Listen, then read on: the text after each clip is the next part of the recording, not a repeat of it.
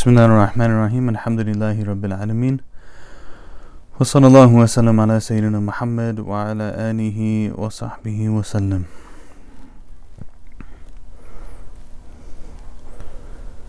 اللهم صل على سيدنا محمد الفاتح لما أغلق الخاتم لما سبق ناصر الحق بالحق والهادي إلى صراطك المستقيم وعلى آله وصحبه حق قدره ومقداره العظيم آمين uh, First and foremost the the Ummah lost a great scholar and knower of Allah today in Sayyid al-Fatih al-Kittani rahimahullah ta'ala uh, who was from the famous Kittani family Kittaniya and um, you know one of the senior it's a family of many many scholars and righteous people over a number of generations.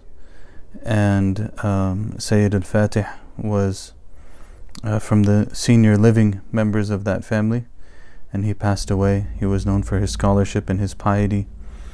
Uh, rahimahullah ta'ala may Allah have mercy on him.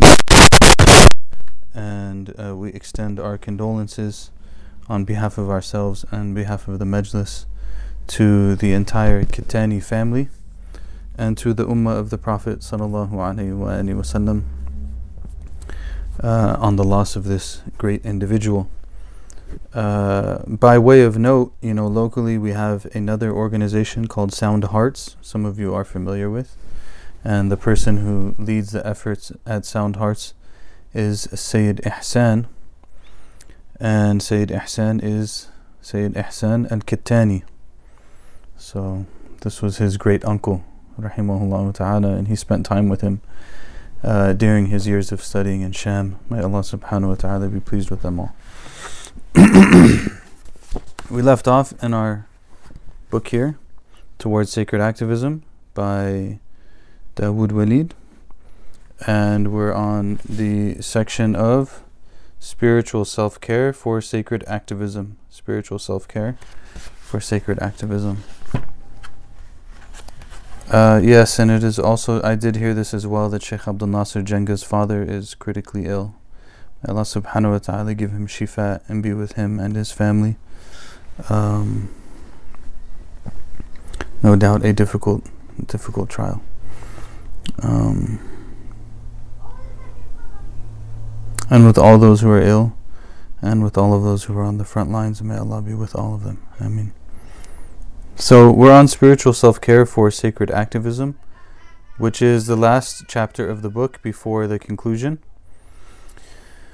which means we will finish today, inshallah ta'ala, and next week we will begin a new class, which I will tell you about at the end, inshallah. So, spiritual self-care for sacred activism.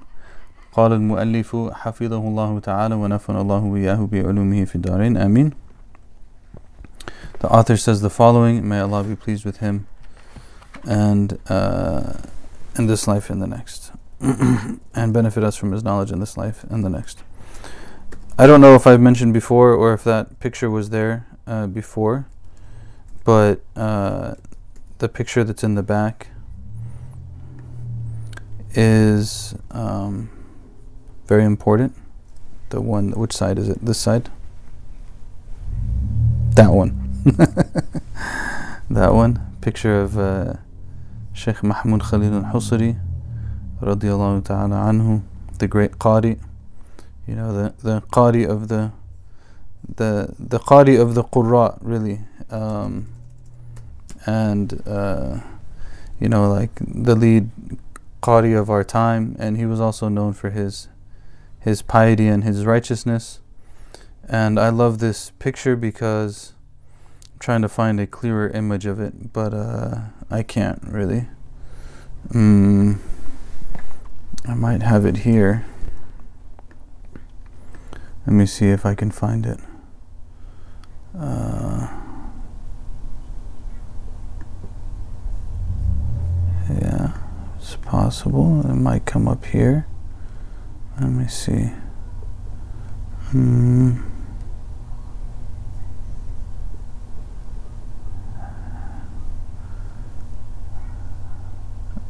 Khair. I don't think I see it quickly. Anyways, in any case, you might find the picture somehow. I'm not really sure. But um, the picture is really beautiful, I think, because it shows Sheikh al Husari kind of like in his full scholarly garb. He's wearing his Azhar cloak, he's wearing his Azhar hat, which you might see mine over there on the top shelf.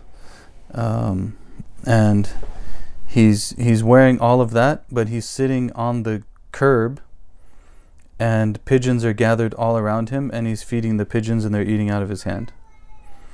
So to me it, it simultaneously shows like the honor and the position of the scholar and at the same time the humility uh, that they're supposed to have because he's wearing like this beautiful clothes and then he's just sitting on the on the curb feeding these pigeons. It's a beautiful picture. If you can, I don't want to get up and show it to you, but inshallah, you can. I'll try to find it, or you can find it, inshallah. So I thought it was important to point that out. Uh, spiritual self care for sacred activism. Several books and a plethora of articles have been written about the need for people to be involved in their self care, from social workers to healthcare professionals and beyond. The importance of monitoring one's own well being is viewed as a means of improving physical health and personal relationships, and helping to deal with the effects of emotional trauma from stressful conditions. Self care, too, is important for Muslim religious leaders and laymen who are involved in activism. Absolutely 100%. Uh, just as getting proper amounts of sleep, developing healthy eating habits, and exercising regularly are essential to maintaining proper physical health, taking steps to improve spiritual wellness is needed for human beings. Thus, Muslims striving to partake in activism should develop habits that cultivate spiritual health, especially given the stressful nature of the West post 9 11, along with the tension and drama that are a fixture within activism spaces, for it is improbable that broken persons can accomplish much in helping to fix sick societies. Okay, so this is important self explanatory, I think, and strong. Uh, one of our teachers, Hafidahullah, he used to say, لا ينصر الإسلام من هو مهزوم في نفسه لا ينصر الإسلام من هو مهزوم في نفسه which means that the one who uh, Islam will not be given victory by the one who is defeated in themselves. You know, they, they themselves are defeated and they, they think they're going to give Islam victory. Oh, they have to, you know, uh, do what they need to do for themselves, and this is important. Below are a series of tips to assist in this much needed process for those involved in activism. Number one, perform your five daily prayers, striving to do them at their appointed times, followed by the supererogatory prayers that are connected with them. Our primary connection to the Creator is through prayer. This is absolutely number one. Five daily prayers is absolutely number one. Number two, Keep company with upright people within the faith who are striving to improve themselves. One of the greatest positive effects upon any person's spiritual state is the association, suhba, which he, she keeps. In many cases, for those in the activism world, that may mean removing oneself from socializing with certain persons outside of work or social justice actions. The Prophet ﷺ stated, Solitude is better than bad company, but righteous company is better than being alone. Stay away from keeping company outside of what is absolutely necessary professionally with persons who openly transgress, act profanely, and collaborate with wrongdoers. Habib al Haddad stated, It is absolutely prohibited for a person to be in the presence of others who commit acts of evil. So keep good company. Keep good company. Doesn't have to be the people of titles. Doesn't have to be the people who are well known or whatever it might be. This is someone who, when you keep their company, uh, as we covered in the Hikam, لا تصحب من لا يدلك على الله مقاله ولا ينهدك حاله. Don't keep the company of one whose speech does not turn you to God and their state does not elevate you.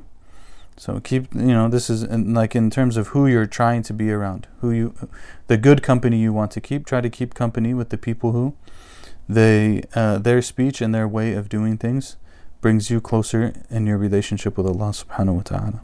Doesn't mean you can't be around people who don't do that. It just means that when you're around people who don't do that, you should be clear on what you're doing.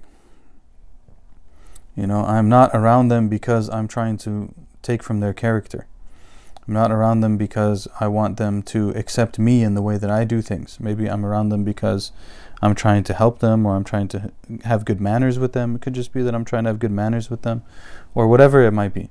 But the person who we really try to open ourselves to take from is the person who uh, elevates us in our relationship with Allah subhanahu wa ta'ala. Number three, take a spiritual guide or mentor. Part of breaking the ego as well as receiving sound advice is through the traditional teacher student relationship. The self is prone to self deception. Thus, mentorship is needed to assist in the process of rectification of the self. The person who seeks only themselves for counsel on important matters has taken a fool as an advisor. Surah Al-Kahf illustrates that even the sincerest persons need spiritual guidance, as Musa salam, who was a prophet, required mentorship from Al-Khadir before confronting Fir'aun. If one does not have local access to qualified guides who are known to be upright and have studied the religion from qualified teachers, find an elder in the vicinity with whom regular mentorship can take place, then arrange, if financially able, to find a qualified guide that can be met with periodically. Not meaning financially able in the sense that you will pay them, financially able in the sense that you will travel to them. Two very different things. Okay, he doesn't mean financially able that you will pay them. He means financially able that you will, if they don't live close to you, you try to visit them every so often. It is best to find a mentor, mentor of the same gender, and if not, to ensure that both parties uphold the proper Sharia guidelines regarding gender interaction. Very important as well. I think kind of self explanatory. Um, don't aimlessly turn yourself and your life over to someone that you don't know and nobody else knows, and uh, someone that you haven't tested someone that uh, your character you're not sure of like don't just don't be foolish. But if you find someone who really you feel like you know this person i feel that i can really benefit from them then try to benefit from them in ways that are appropriate and in, in, in methods that work for that particular relationship whatever it might be. And if it's the opposite gender then absolutely make sure that the proper sharia guidelines are being upheld. There is no uh, it, that it is strictly a student teacher relationship. And if it becomes anything else, uh, or you suspect that it has become anything else, maybe it's from your side, maybe you suspect something from the other side, then you know take the necessary precautions to be safe.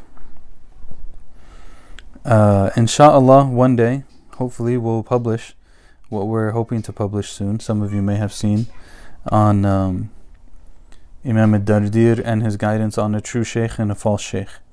So we finished most of it. We're just uh, waiting on uh, a few pieces. You know, uh, it's a passage from that we actually covered early on in the Majlis. It's a passage that we covered early on uh, on the topic, and then it uh, includes a biography of the Imam, as well as hopefully like a reflective essay at the end. So we're waiting on getting these pieces together, but inshallah, once we get them together, it will be available online uh, as a PDF for free, inshallah.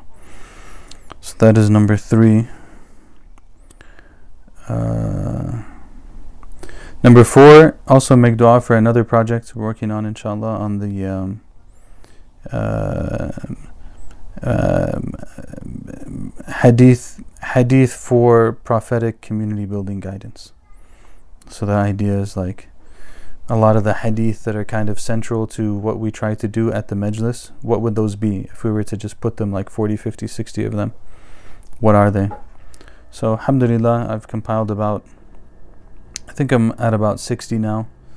And, uh, you know, now we have to see what to do with them probably put like some light commentary, maybe make it a small book. We'll see. It's going to take some time, but make dua that we can complete it, inshallah.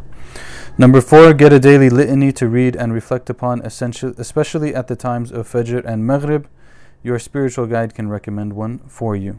Also, very, very important even if you don't have a particular spiritual guide, it's very important to do this. There's certain dua and dhikr and Quran that the Prophet wasallam used to do in the morning and the evening, and it's important to have some sort of share of that. Um, there's many different things you could do. Some of them, maybe people like who are familiar with MAS, often are familiar with the Ma'thurat of Imam Hassan al Banna.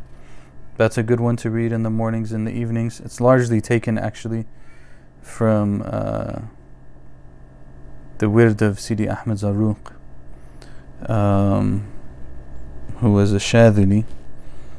Uh, so that's that's good. And then, so of course, that's taken from the Quran and the Sunnah. It's also very similar to the Wird al Latif of Imam al Haddad um, which is also readily available online. And again, it's just basically verses and hadith that are taken from the Sunnah. We read uh, the Wird al Latif sometimes on uh, the Thursday gatherings. So that's number four. That's a really good habit if you can do that. You know, in the morning and the evenings, really, really good habit. If nothing else, try to learn some of the basic hadith of the Prophet ﷺ for the morning and the evening. Like, اللهم ما أمسى بي من نعمة أو بأحد من خلقك فمنك وحدك لا شريك لك فلك الحمد ولك الشكر على ذلك which means, O oh Allah, anything that I've come into the evening with from blessings or anyone in your creation, all of it is from you, you have no partner. And the Prophet ﷺ said that whoever says this in the morning, it fulfills the right of gratitude upon them for the day, and whoever says it in the evening, it fulfills the right of gratitude upon them for the evening. or um, uh, Subhanallah wa bihamdi adada khalqihi wa rida nafsihi wa zinata arshihi wa midada kalimati. It's another one that the Prophet one time he left in the morning and he saw his wife making dhikr. And he went out and he did some things and he came back and she was still making dhikr. So he told her, Should I not tell you something that would suffice you from all of this time? And she said, Yes. And he said, Subhanallah wa bihamdi. Say it three times in the morning and the evening. أعوذ بكلمات الله التامات من شر ما خلق in the three three times in the morning and the evening provides protection from any harm بسم الله الذي لا يضر مع اسمه شيء في الأرض ولا في السماء وهو السميع العليم also provides protection from from any harm in the morning and the evening these are all from the hadith uh, اللهم أنت ربي لا إله إلا أنت خلقتني وأنا عبدك وأنا على عهدك ووعدك ما استطعت سيد الاستغفار uh, the the Sayyid of istighfar, asking forgiveness, because the Prophet ﷺ said that the person who says this in the evening and they die in that night, they'll be forgiven. And the person who says it in the day and they die during that day, they'll be forgiven. So this is uh, an important one. Um, they're all in all of these collections, by the way. Um, if you pick up also Fortress of the Muslim, which is strictly just hadith, it's not like a collection. Fortress of the Muslim will give you du'as that the Prophet ﷺ used to make in the morning and the evening. Uh, and you can try to like learn one at a time, pick them up slowly. Uh, Ayatul Kursi, the three quls, very important. You know, simple things, very important. Number five, attempt to fast at least three days out of every Islamic month outside Ramadan.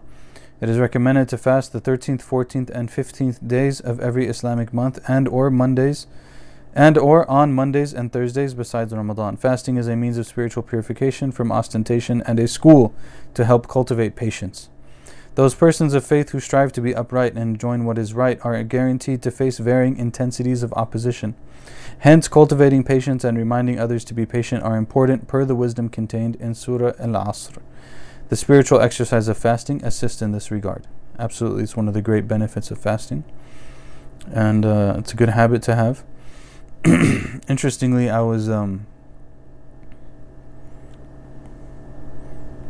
I was looking at intermittent fasting stuff recently, and they were saying like different models for intermittent fasting. So one of them was uh, uh, 16 8, right? So you eat during 8 hours and you fast during 16 hours, which is roughly like roughly the Muslim fast. I mean, right now it's less actually. The Muslim fast right now is less because the days are short, but that's roughly similar. And they're talking about a wet fast versus a dry fast. But in any case, you get the point. And then the other model is to do two five, meaning you fast two days out of the week, and you don't fast five days out of the week. this is the other uh, model. I was like, Subhanallah, Mondays and Thursdays. And then the other model was you fast one day, you don't fast one day and this is in our tradition the Sawm of Dawood alayhi salam. The Prophet ﷺ called this the, the fasting of Dawood alayhi salam, of David, Prophet David, and it is like the best fast actually. To do one day, to not do one day. alternate. And that more than that, we shouldn't do. Six, strive to be involved in some sort of structured acquisition of Islamic knowledge. If classes are not available locally that fit into one's work schedule and family responsibilities, very important, by the way, that fit into one's work schedule and family responsibilities, those things should not be neglected. Uh, then at least online. My opinion is that every Muslim involved in activism should aspire to have working knowledge of basic creed, aqidah, and foundations of Islamic jurisprudence, usul fiqh.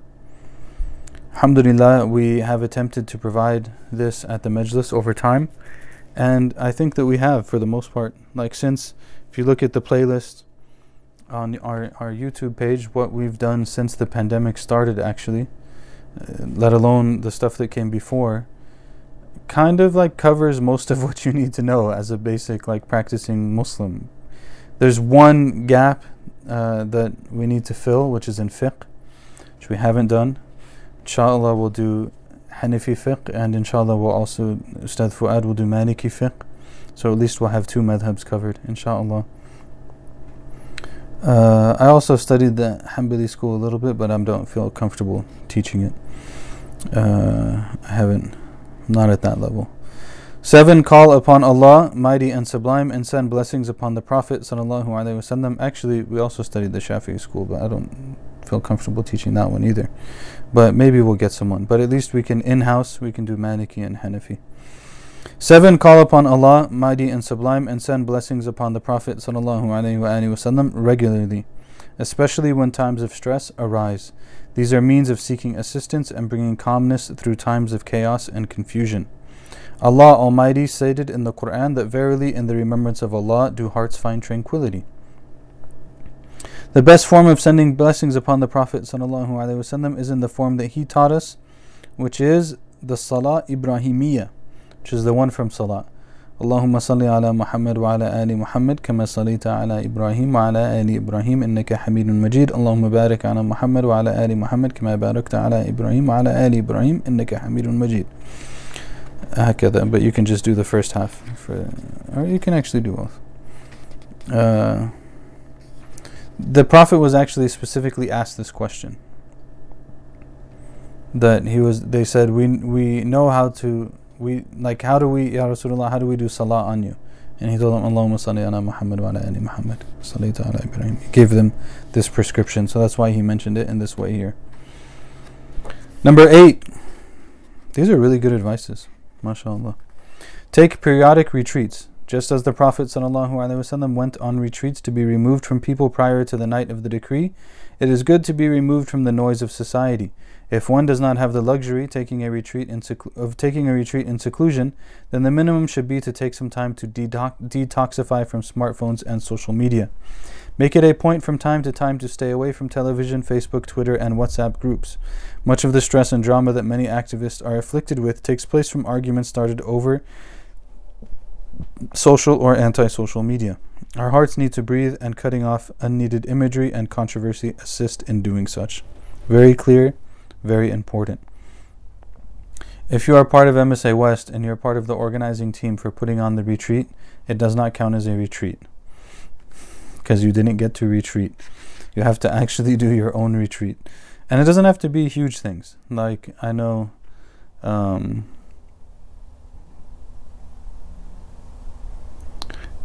I know someone who, when we were in college, that individual's method for taking a retreat was usually to pray Fajr in the masjid and then go to La Jolla Cove, because we were at UC San Diego. Go to La Jolla Cove and sit somewhere and just watch the ocean and make their morning dhikr and then go about their day. That was their morning, that was their retreat that they used to do every so often.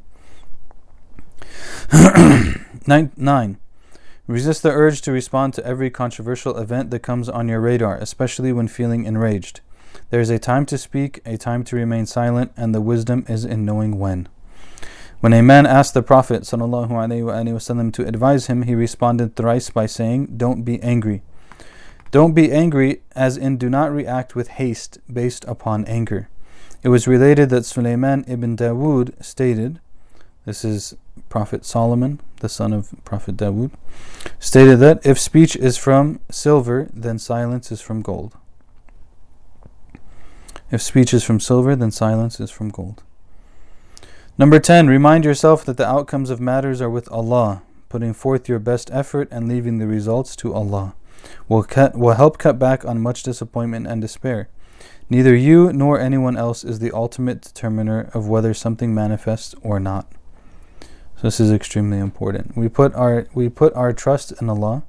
We do what He's asked us to do, and we do our best, and we turn it over to Him. And what He wills from it, He wills from it. And what it is, it is. And when the results come, the results come. We see them, we don't see them is not the point. The point is that we did what we were supposed to do. Be reminded of this reality by the narration which states that a man came to the Prophet sallallahu alaihi wasallam, inquiring, O Messenger of Allah, should I tie her, the she camel, up and trust Allah will protect her, or let her free but trust in Allah? He responded, Tie her up and trust in Allah. A tied up camel could be untied by someone else or break free and run away. The rider of the camel is not necessarily spared from losing their camel just because it is restrained with rope. Hence is the lesson that the best efforts are put forth while Allah is ultimately in control of outcomes.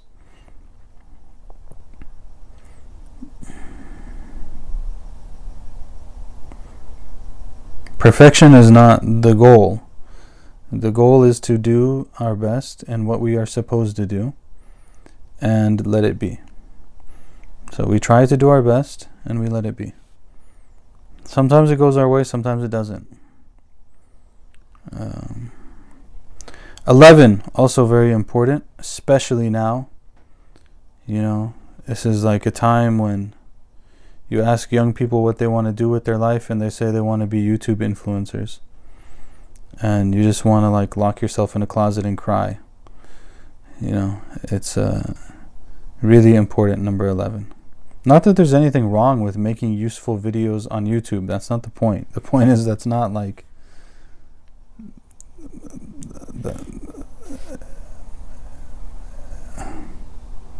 it's just not the way to do things. 11. Avoid seeking notoriety. Fame can be like a drug. In fact, the love of fame, hubbul jah, is considered a spiritual disease by scholars such as al Ghazali. In fact, even further than that, they say that hubbul riyasa, the love of being in charge, is the last thing to leave from the hearts of the salihin, the hearts from the righteous people. We cling onto it. People cling on to wanting to be in charge, wanting to be in power, uh, having this station, this fame. Uh, is very, very dangerous.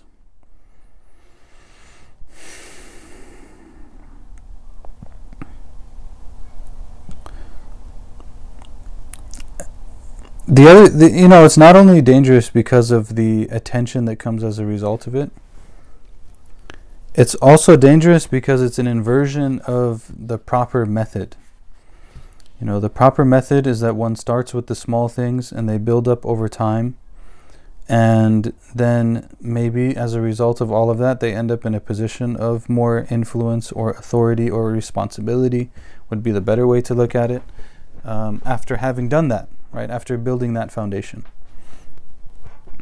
Not just that they become like a leader all of a sudden. Sometimes you see this in MSAs, like someone doesn't understand for whatever reason. Maybe they, not to judge them, maybe they just don't get. They never learned this. They never understood this. They didn't. Nobody taught it to them, and they just want to be around the Muslims and like it's elections, so they run for president.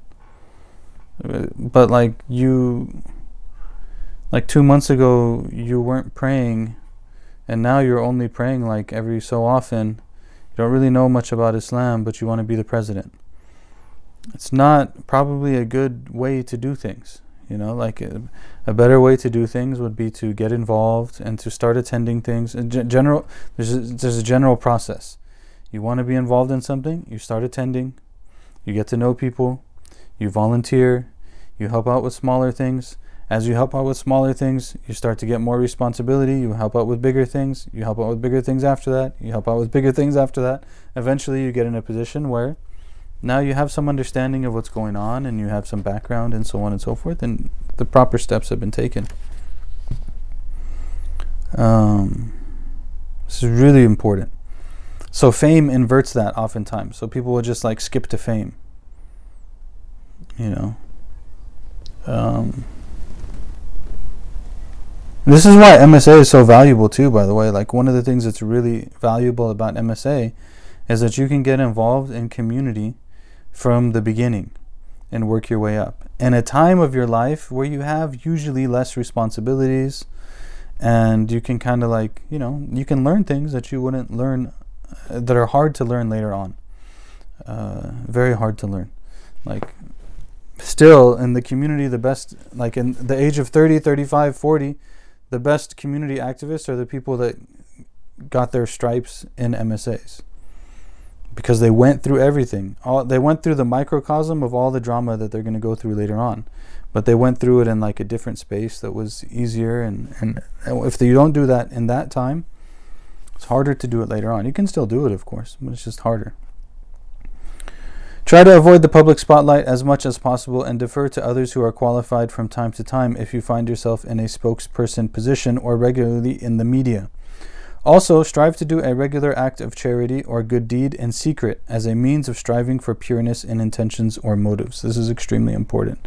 There should be things always, no matter what our position is, there should be things that we do by ourselves that nobody else knows about. By ourselves that nobody else knows about. Mm. There was something I read on this recently, but I can't pull it right now.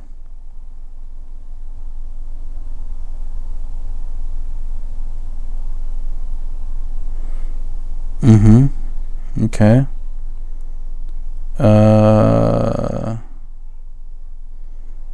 yeah, it was roughly talking about the idea of making dua only with your heart. And that if, if one talks to Allah and makes dua only with their heart, even the angels don't witness it. you have the angels that write the deeds, right? On our on our shoulders, there's the angels that write our deeds down.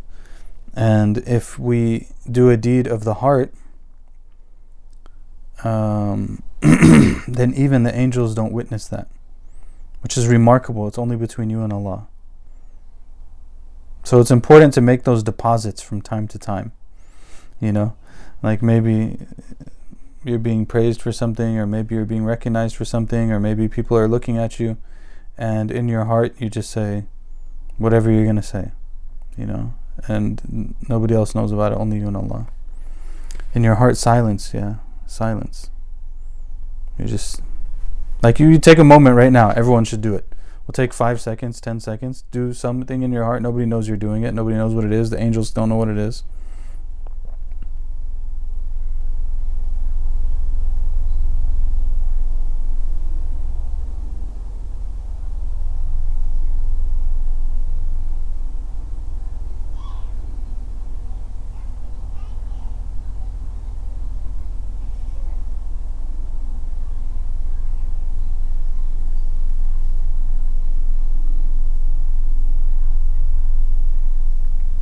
MashaAllah. It has a ladha. It has a sweetness. It has a sweetness, subhanAllah.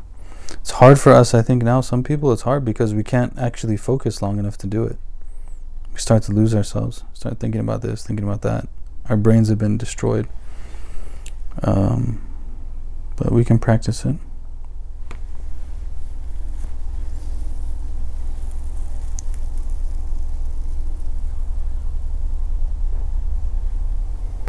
So there's a question. It says, Because we are commanded to do good in public and in private, I'm assuming it's okay to receive public recognition as long as one doesn't love it and become attached to it.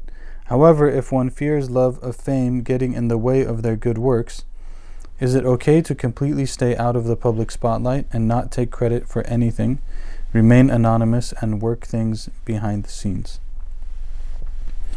It's a good question. Um, First and foremost, it is okay to receive public recognition. As you mentioned, as long as it's not something that we are looking for and and that we become attached to. So we've talked about before this idea that sincerity demands from us that we don't seek to be told thank you for the things that we do.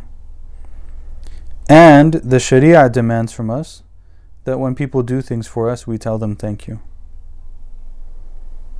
So the situation changes based on where you're looking from.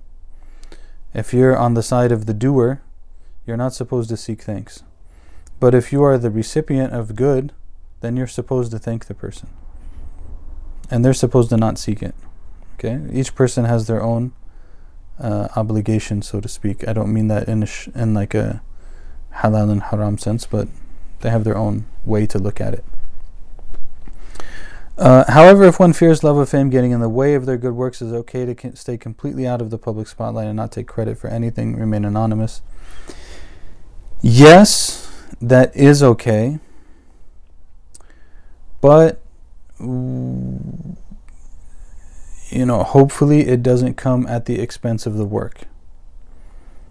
And um, you know, I was talking to someone about this earlier today that the um, the individual is considered, but when there's a conflict between the individual and the collective, then the collective gets priority. In this case, it could be possible that a person has fear over their sincerity, but that becomes such a their fear becomes um, a means for them staying out of a lot of things that because they stayed out of it, the community is harmed right? So like all of the sincere all of the people who are concerned about their sincerity stayed out of doing what's good. So the only people that were left were the people that never even thought about whether or not they're sincere in the first place right? So this this then beca- can become an issue. Um, and the general rule is that if we're worried about our sincerity we don't leave the good deed. We try to purify our intention and and we keep doing it because this can become also a trick of shaitan to get us to become so worried about whether or not what we're doing is is correct uh, in terms of intention that we stop doing it. This is a little bit different because a lot of times you can still do things behind the scenes and not be known, and it still gets done. And if you can do that, alhamdulillah, that's good. You don't need the credit, right?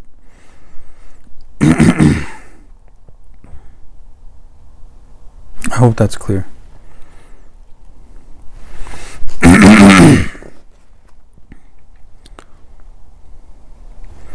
Such was the deed, so we were talking about doing things in secret. Such was the deed of Zayn al Abidin, Ali ibn Hussein, radiallahu ta'ala anhu.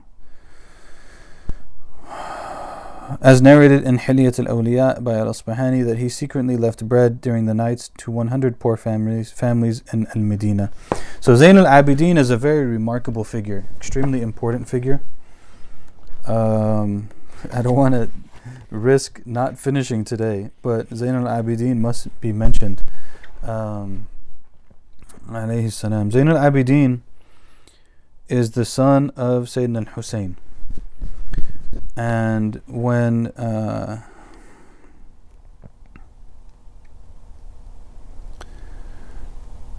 when Sayyidina Hussein went along with the family of the Prophet wasallam to the lands of Iraq to Kufa and then stopped outside of Kufa in Karbala and was slaughtered by the armies of uh, by the army of Yazid. When they were slaughtered by the armies of Yazid then uh, Sayyidina Zain al-Abidin was sick. And uh, so they when they went so he wasn't actually on the battlefield. He was in the tent with the women uh, amongst whom was his aunt Sayyida Zainab the sister of Al Hassan and Hussein.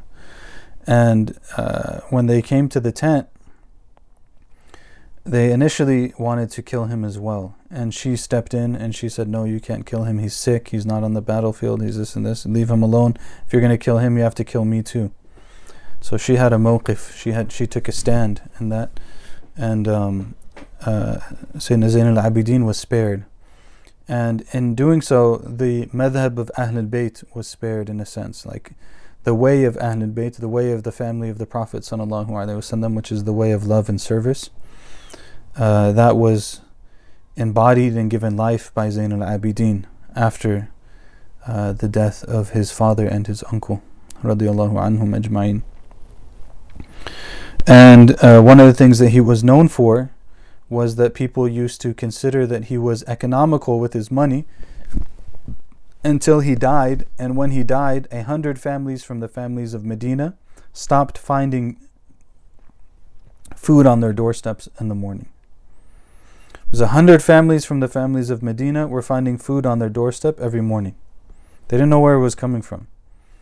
And then Sayyidina Zain al Abidin passed away and the food stopped coming. So they understood where it came from. And when they went to wash his body, they found that on his body there were marks along his shoulders from where he would carry the sacks of flour. He would carry the sacks of flour himself on his shoulder to these homes and give them uh, this food. So that's who he is. That's what this is referring to. That he secretly left bread during the nights to 100 poor families in Medina.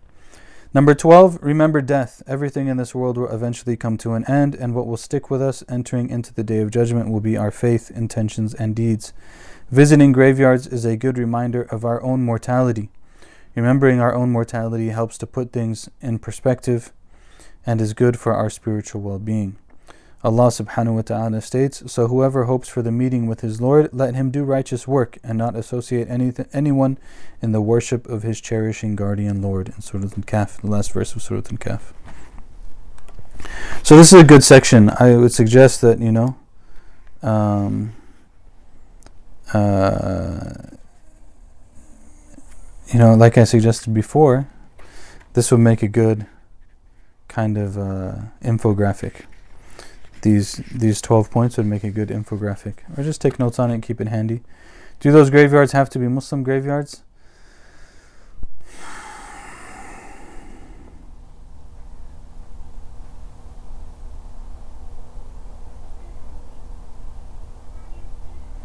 I'm not 100% sure actually.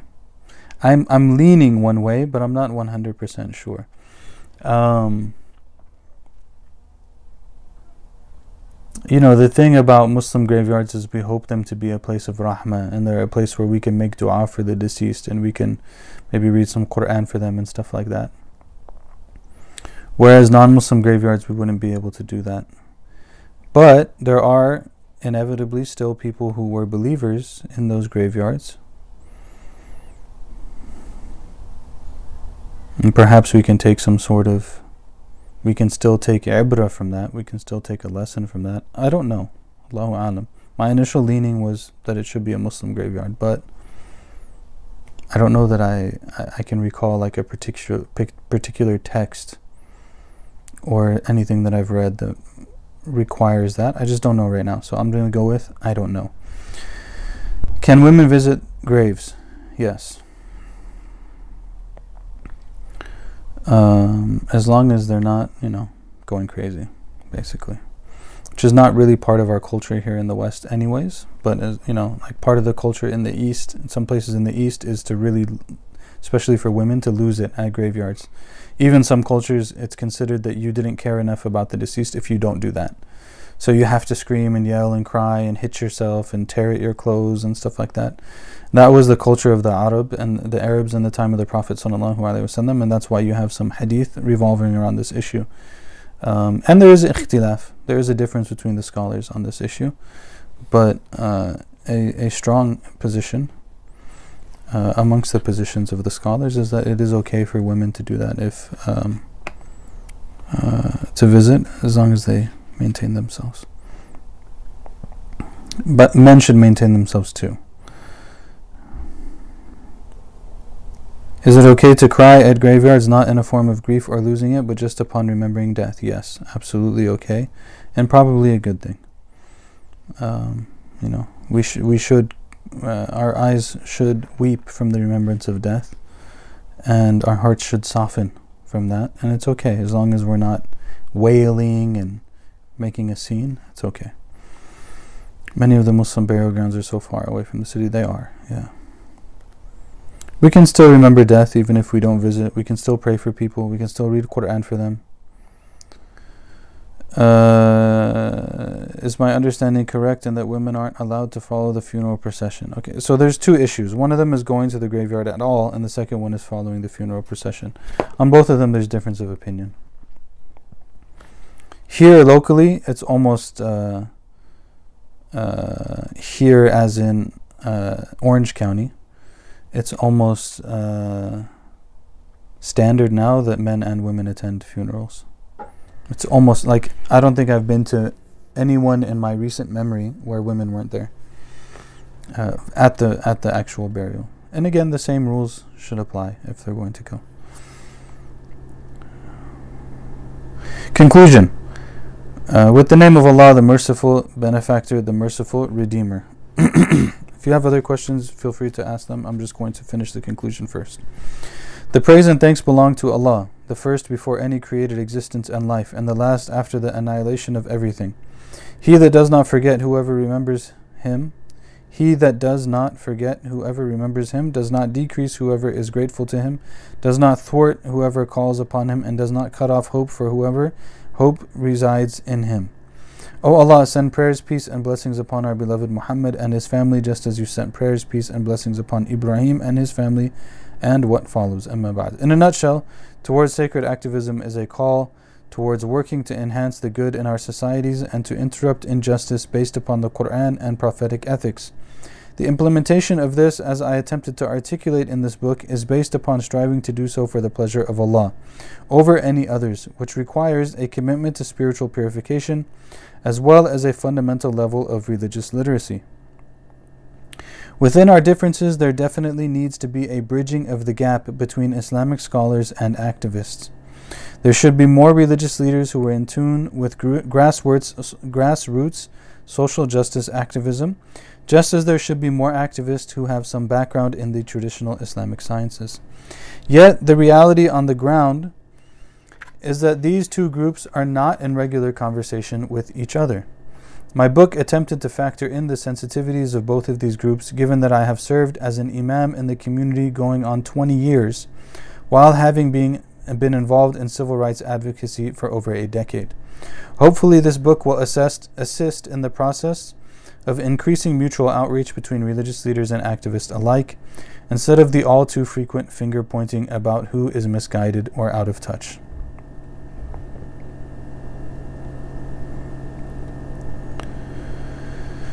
Dr. Sherman Abdul Hakim Jackson of the University of Southern California once stated that you don't condemn a munkar wrong in a way that breeds a greater munkar. Within our differing opinions about community issues, including how we advance social justice, we must all we all must be more diligent to not cause more harm among ourselves over issues that are not exactly as clear-cut as we think them to be all of the time.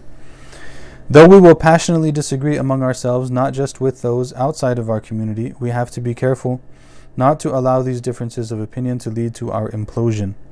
Moreover, we cannot afford to be a community which drowns in internal malice, call out culture, and defamation. At the risk of sounding cliche, we must model the change that we desire to see in the broader society within ourselves. Allah, mighty and sublime, makes this crystal clear when He states, Surely Allah does not change what is with a people until they change what is in their own souls. The differences in how we seek justice should be moderated with an inclination toward pardoning each other, for being just and pardoning are at the head of being regardful of Allah. Only those with love and God consciousness embedded in their hearts will be able to bring about long term structural changes that can erode systems of un- injustice until perfect justice is given by Allah in the latter life. So they're slowly but surely trying to do better. Um,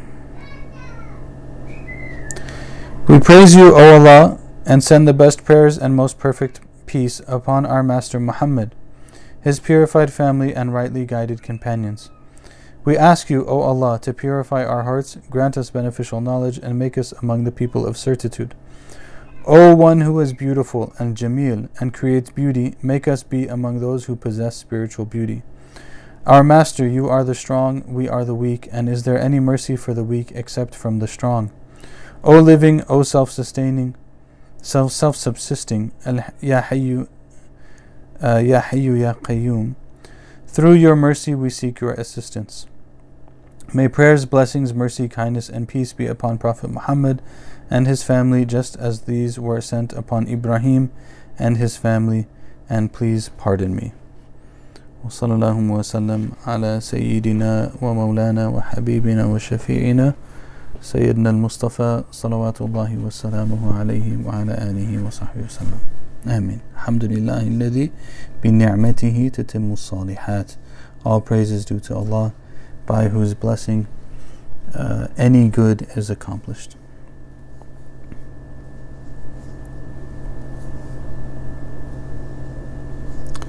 Yes, are women allowed to be at the graveyard site when the person is lowered into the ground as well? My family member refused to watch her mother be buried because she thought it was haram for her. Just wanted to get further insight. May Allah reward you. And may Allah reward you. So there are. Uh, uh, can women attend a burial? Islam fatwa. Let's see what we can find. Can women attend the burial of the deceased? I'll walk you through how I read these. So, this one is Muslim Matters, and it's a short survey on what leading scholars and the four schools of law madhabs have to say on the issue. This was written by Dr. Usama Al Azami, who's in the UK. He's a good uh, researcher, mashallah. He says this is not a fatwa, it's a brief outline of what people have said. Key positions. Three general positions. One, a clear majority of scholars indicate that women are permitted to attend the burial of the deceased, but it is generally discouraged. Two, some scholars permitted elderly women's attendance of the burial unconditionally. Three, others prohibited all women's attendance unconditionally. So you have three um, possibilities here. I'm going to paste this one. Seems like it's good, generally speaking. Uh, you know, generally speaking, Dr. Usama Al Azami's work is pretty good. Uh, so that's one. Um, let me see if there's if we can find one of these easily.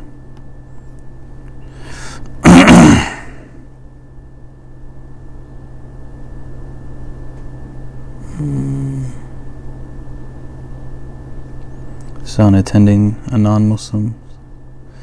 Uh, people are kind of critical of Dar al-Ifta in Egypt because of some of the positions that different people have taken from it. However, generally speaking, their fatwa are good. Generally speaking, there's some exceptions, but generally speaking, they're good.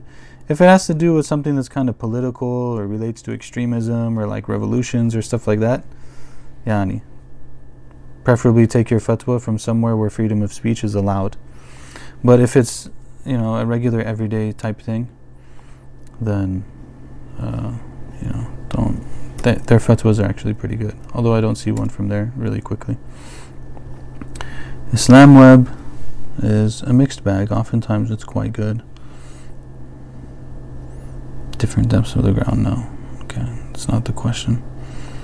Mm, this one is interesting. This is the one that I used to have. We used to have this reposted on our website. Imam Luqman Ahmed, he's an older African American Imam. He does like an analysis of the Maliki school's position on it, which basically concludes that you can go. Um, NihalKhan.com. I don't know he has his own website. Hmm. Let's see. Women attending the janazah burial and visiting the graveyard.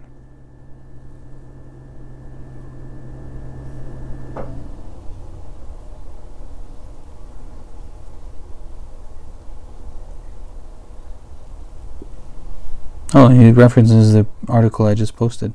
You can put this. This is cool. Nihal Khan, Sheikh Nihal Khan is uh, on the East Coast. He's done some chaplaincy training, but he also finished his Islamic studies at Nadwatul Ulama in India. Um, so he puts this is a pretty long article. Hanafi school, Ma- Maliki school, Shafi'i school. Uh, uh, Scholars of Medina considered it generally permissible. Imam Malik considered it permissible but considered it disliked for younger women. So, you know, Hanbali school, Ibn al-Mundhir, conclusion, pretty good, mashallah. So much good stuff out there. Problem is, there's so much bad stuff out there. so, you kind of have to be able to tell the difference between what's what. Um, that's that's the problem. But this is good. Nihal is good, mashallah. Um, generally had good interactions with him. Let's see who else is here. I think that's sufficient for now. Well, I think those three should be sufficient, inshallah.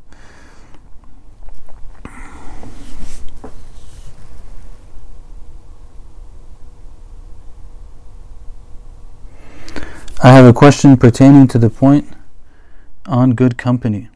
Someone said, I have a question pertaining to the point on good company. What if you are at a point where you are struggling more than usual, spiritually, emotionally, etc.? The benefits of good company are more profound than ever, but you don't want to burden the good company with your struggles, troubles, negativity. How do you uphold that good company while remaining just to them? Uh, that's a really good and interesting question. I think that um, good company can take different forms. Um, and even can take different modes depending on what's going on. So, what do I mean by that?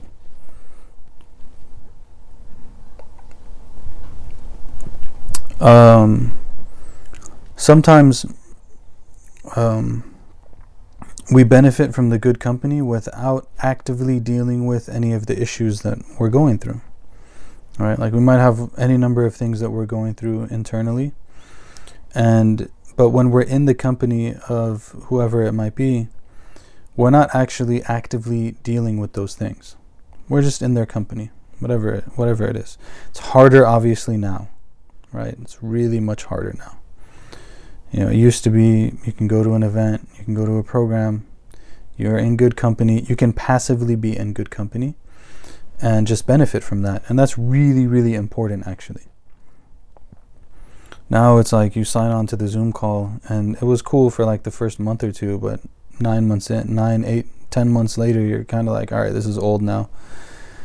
like we literally, it's been ten months. We've been doing Zoom. It's crazy. So it doesn't really feel the same way maybe as it did before, and you long for people's company. I know I do. Um, so it's harder to do. The other times it can be in good company is when we're in someone's good company actively trying to deal with a particular thing. Right? Um,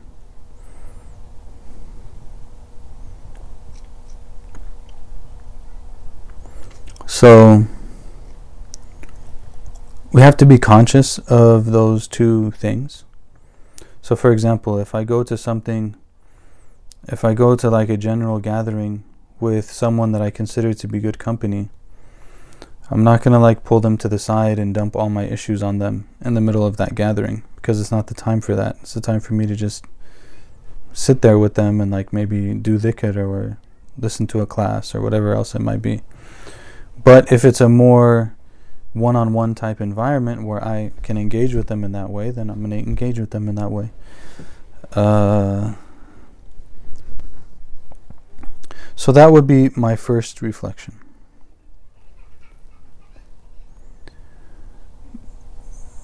My second reflection would be specifically as it relates to. Um, this one's a little bit tricky. I'm going to say it, but just hang with me on it for a second. When it comes to like religious teachers and stuff, and not wanting to to burden them, it's true. Like it's it's a very strange thing. We don't want to burden them.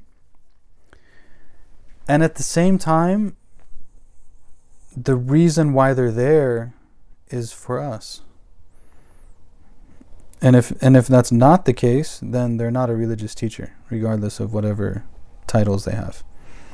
Like their true meaning and, and, and, and the thing that gets them to tick is to help people and to be there for people.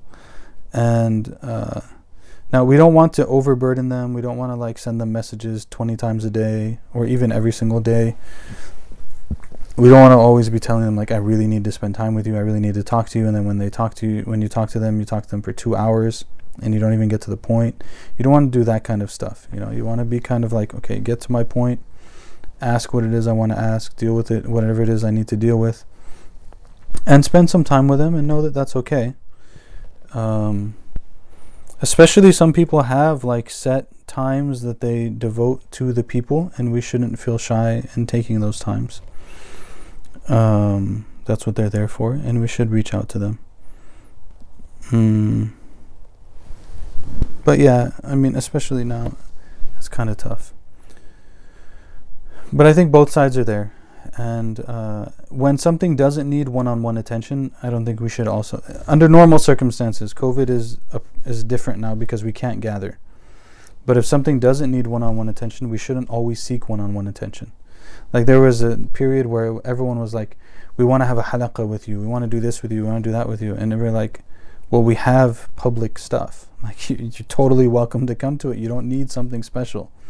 Uh, I mean, malish, I'm sorry to break it to you. Like there is a public gathering. Just come to the public gathering. You don't need your own special thing. Like we'll all be together. We'll learn together. It'll be good. But if you need something specific, then you know, you look for that specific time in order to get it. Um, I'm always, always come back to this beautiful passage in the book Signs on the Horizons. Or Horizon, I can't remember. Horizon, maybe. Signs on the Horizon. Uh, by Michael Sugich, who we, uh, you know, hosted at the Majlis one time. Um, it's a little bit heavy of a book, so take your time with it. For me, it changed my life because these were like immediate modern stories about stuff that you would read in the past. But there's a passage in there about An Habib Ahmed Mashhur al Haddad. And uh, one of the conversations that the author, Harun, had with one of his teachers about Habib Ahmed Mashhur al Haddad. So they were going to his gathering, and in his majlis, people, you know, wait to bring to him whatever issue they have. So, you know, whatever issue it is they wait, and the sheikh is going to listen to people's issues one after the other.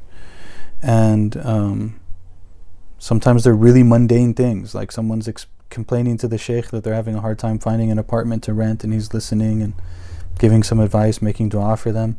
Like this, and and the author is saying, and I told my teacher, you know, I, I don't know how people like him have patience over the in these interactions with people like me you know.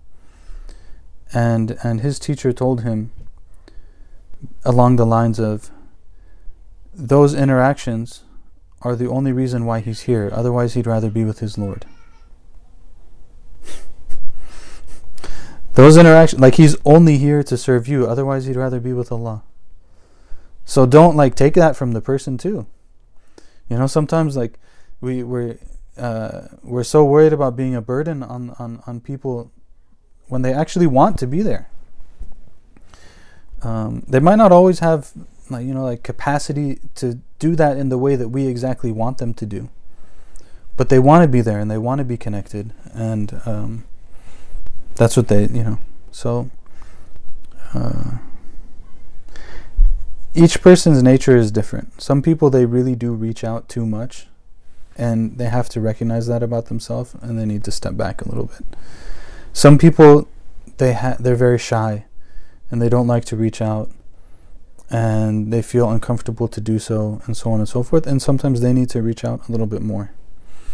For example, between my wife and I, she usually reaches out to people more and I usually reach out to them less. Alhamdulillah for her, she maintains our relationship with so many wonderful people because it was up to me, I would just neglect it. Think I was thinking about some one of the shuyukh that I have to ask him for something and I was thinking to myself, like, subhanAllah, I haven't messaged him anything in a really long time. Like, a long time.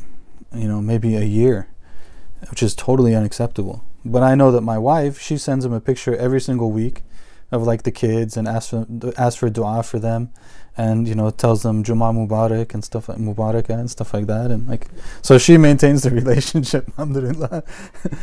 She doesn't do too much but I'm saying like people are different so sometimes we have to know ourselves and maybe we need to push ourselves more or maybe we need to pull pull back.